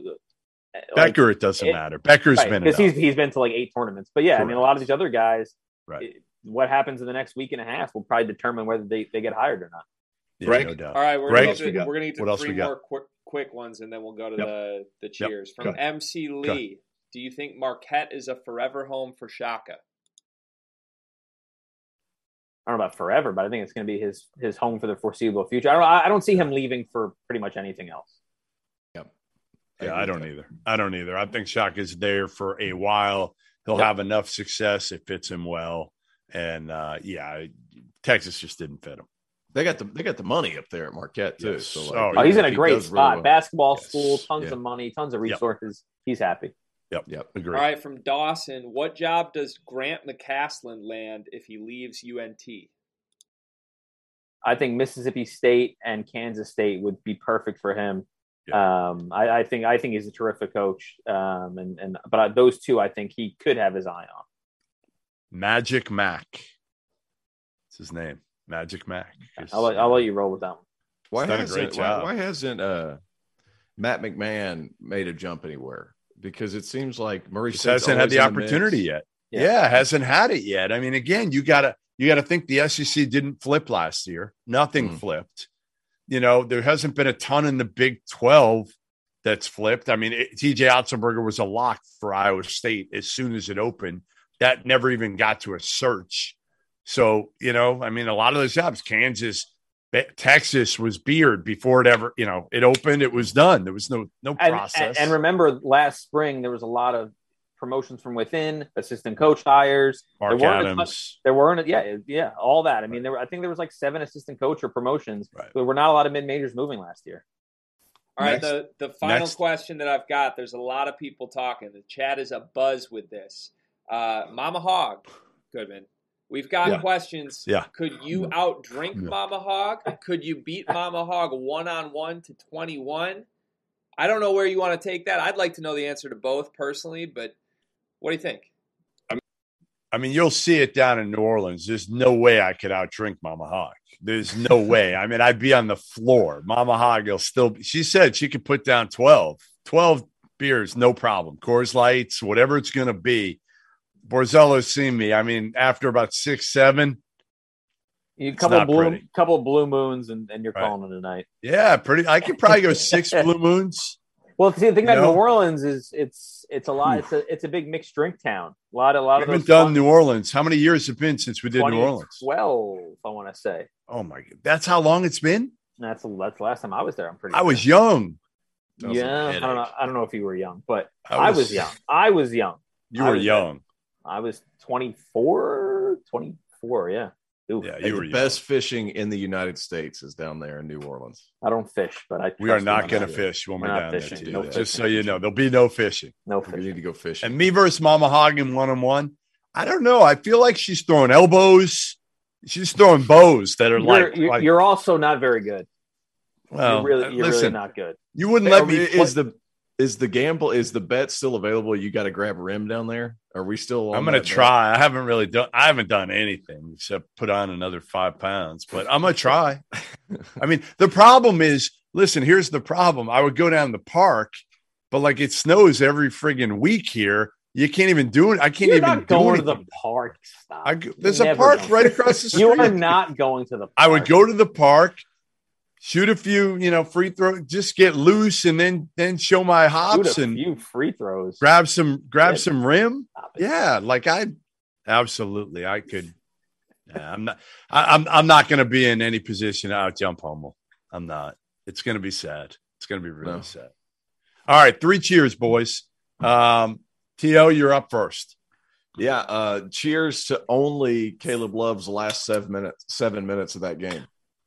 The first, I'm not drinking to the first uh, 38 minutes, but the last seven minutes, All right, I'll all drink to that. Caleb Love, So, you might have saved Love. Carolina's season tonight. You might have. So, cheers. Is that Me. You're up. Pat Skerry. Oh, you stole it. No, it happened against my Blue Hens, so I I uh, I have to do it. Uh, All right, all right. it, it was pretty disappointing the way Delaware blew that lead in about four minutes. But um, I looked up. I looked up. I'm like, wait, there were there were 19, 18 and up, change they're up, in they're the up game. nine with 18, and then it, there's like 12 minutes left. They're down six. I'm like, okay, I guess What I guess it's what over. happened there? a little struggle. We struggled. It's all right. It's all right. But Pat Skerry, Towson, one seed in the CAA, 20 game improvement from last season. Uh, they won four games last year. They've won 24, first league title since 1994. And according to Bart Torvik, another metrics that you've probably never heard of, Goodman. They I are know a top, Bart. They I'm are a top, Bart. a top 40 team in the country, number 38 in the country over the last month. Really? Yes, number 38 in the country in efficiency margin. Wow. Yep. Wow. That's So, that's so, so impressive. cheers to Pat Skerry and Towson and Bart Torvik. um, You just not I'm gonna cheers? go. You're just not gonna. You're just not gonna cheers. Okay. No, I'm going to cheers. I'm going to cheers to uh, Cal transfer Matt Bradley at Okay. San Diego State had 30 points tonight in a win. Oh, I'm going to cheers to Skerry first. Yes, I'm there you go. I was waiting Sorry. for that. I- Skerry, who remember bailed on us in Vegas a few years ago, I do remember and that. and we paid. He paid the price for a while for that, but Yeah. he's back. He's back in our good graces because you don't you don't just completely um, bail on us when we when we Didn't he just we- like disappear? Wasn't he like with us? he didn't we show. No, no, he Yeah. didn't even show Oh, the right, night. right. That was We it. invited him. We were counting on his money, and he never showed. He never showed. How about that? Counting on his money. Unbelievable. Counting on the big scary money. Never happened. All right. Um, Matt Bradley, Cal transfer, San Diego State. They're fighting right now to get in. I mean, this was a huge. Yeah. Who would have thought I would say this Four, at the end four of the year? bid Mountain West. Four bid Mountain West. Yeah. I mean, seriously, four bid Mountain West. It's been a while. Craig Thompson's got to be happy to commission the Mountain West, and Brian Dutcher's got to be ecstatic with Matt Brad- Bradley's performance tonight. Uh, a 30 piece in in Laramie That kid's good. against Wyoming. Cheers, Matt Bradley. Matt Bradley has the Jeff Borzello body, by the way. You know, he's got that. Unbelievable physique. I was about to say, is, is he that cut up? Is he that he's- cut up? no, well, I've, I've been going to Borzello's Orange Theory. not quite I, as I've cut been up. going to Orange Theory four times a week since October. I'm I'm slim well, you know With what? the You headband gotta- on. With the headband on. with a headband. yeah, do you have the headband? Uh, I mean, I have a I have a collection of headbands. Let's Like, see your headband that you wore this morning. It's Which upstairs. headband? It's upstairs. It's a pink What color? One. It was a pink one today. Pink. You wore a really? I bet you honestly, Tio would wait for you to get. Can you get the pink headband, or is it in the Uh, in the in the room where like you wake up somebody? I mean, you really want me to run upstairs and get? Yes, I want to see you with a pink headband on. Absolutely, I will wait. All right, hold Why on. do you need a headband? What, for why do you need a headband? You got all that hair, hair, hanging. hair like- falls down. I just want to see wanna- the pink headband. Right, we need. I'll, we I'll be right back. I'll be right back. pink heady Borzello. Like like this is just.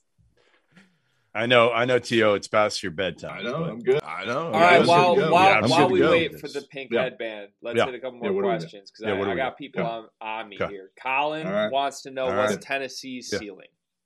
Can they make a Final Four? Go ahead, Tio. Go ahead, Tio. Tio. their off their offense has just been so inconsistent. And like who they have a little bit of the same problem Texas Tech has. Like their defense is great, but who's their guy? Uh, I, I think you're looking at the ceiling being a s- I want to say Sweet 16, maybe an Elite Eight, but I think I'm leaning more towards Sweet 16 just because that lack of offensive firepower consistently. All right, here he is. Here he is. Gee, what kind of head? What what is this? What It's is a that? cheerleader headband. What is that thing? What is oh this? Oh my god, this is holy crap! Are you a softball pitcher? Somebody's got to hair take a picture of this. Doster, we want this plastered everywhere, everywhere. I mean, this is wow, wow. The women must be all over you at Orange Theory. They like me. They do. Oh man. Jeez. All right, Greg, listen, we can't take another question. After seeing this, I I have to go to sleep. I cannot have this vision. I, I don't know what I'm going to do. I can't have this vision go to sleep of Borzello in this pink headband Is with that even his, a headband? his- Jeff, you know what it is. like I was Kirk expecting Crease- like I was a Kirk expecting like a Crease. I was expecting like a Kirk Crease head. No, no. I, I just I just do it to keep the the hair from falling. Jeff, you It's a got to you got it's a to very- The chat wanted to see the Kirk Risa headband from you. And I you- don't know. I don't need I don't know. I don't need that. I don't want a big headband. I just need something to keep my hair up. yeah, no, I, I can't outdo him. I have the Kirk Risa headband right here. I mean, if the chat really wants me to finish out with the Kirk Risa headband, I can do it. But I, I don't. I, I, I don't think I can top this pink headband look by Game Borzello. changer, man. And this is just elite. I used to wear. I used to wear headbands all the time. Will you wear this in New Orleans? Uh, no. You won't wear it out. Uh, Nah, probably not. Probably not. I think you, you should bring it with you. Pack it I'll just it in me. case. Come to Yeah. Orange Theory with me in New Orleans.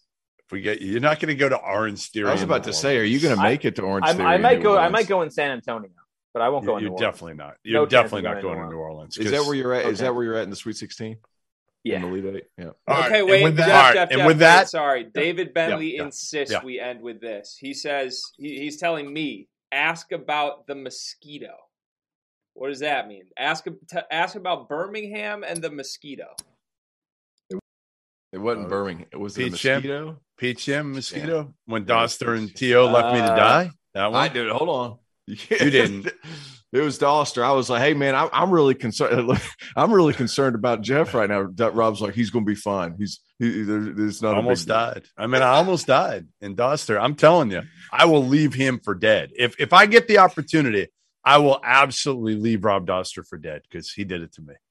All right, listen. Uh, thanks to everybody for joining us tonight on Field of 68 After Dark. Thanks to Jeff Borzello for making his debut. He might get another opportunity uh, here in a couple weeks. Uh, thanks to Terrence Oglesby. Everybody, again, make sure you come back every single night. Make sure you subscribe uh, on that YouTube, and we'll see you tomorrow. It's true that some things change as we get older. But if you're a woman over 40 and you're dealing with insomnia, brain fog, moodiness, and weight gain, you don't have to accept it as just another part of aging. And with MIDI Health, you can get help and stop pushing through it alone. The experts at MIDI understand that all these symptoms can be connected to the hormonal changes that happen around menopause. And MIDI can help you feel more like yourself again. Many healthcare providers aren't trained to treat or even recognize menopause symptoms. MIDI clinicians are menopause experts. They're dedicated to providing safe, effective, FDA approved solutions for dozens of hormonal symptoms, not just hot flashes. Most importantly, they're covered by insurance. 91% of MIDI patients get relief from symptoms within just two months. You deserve to feel great. Book your virtual visit today at joinmidi.com. That's joinmidi.com.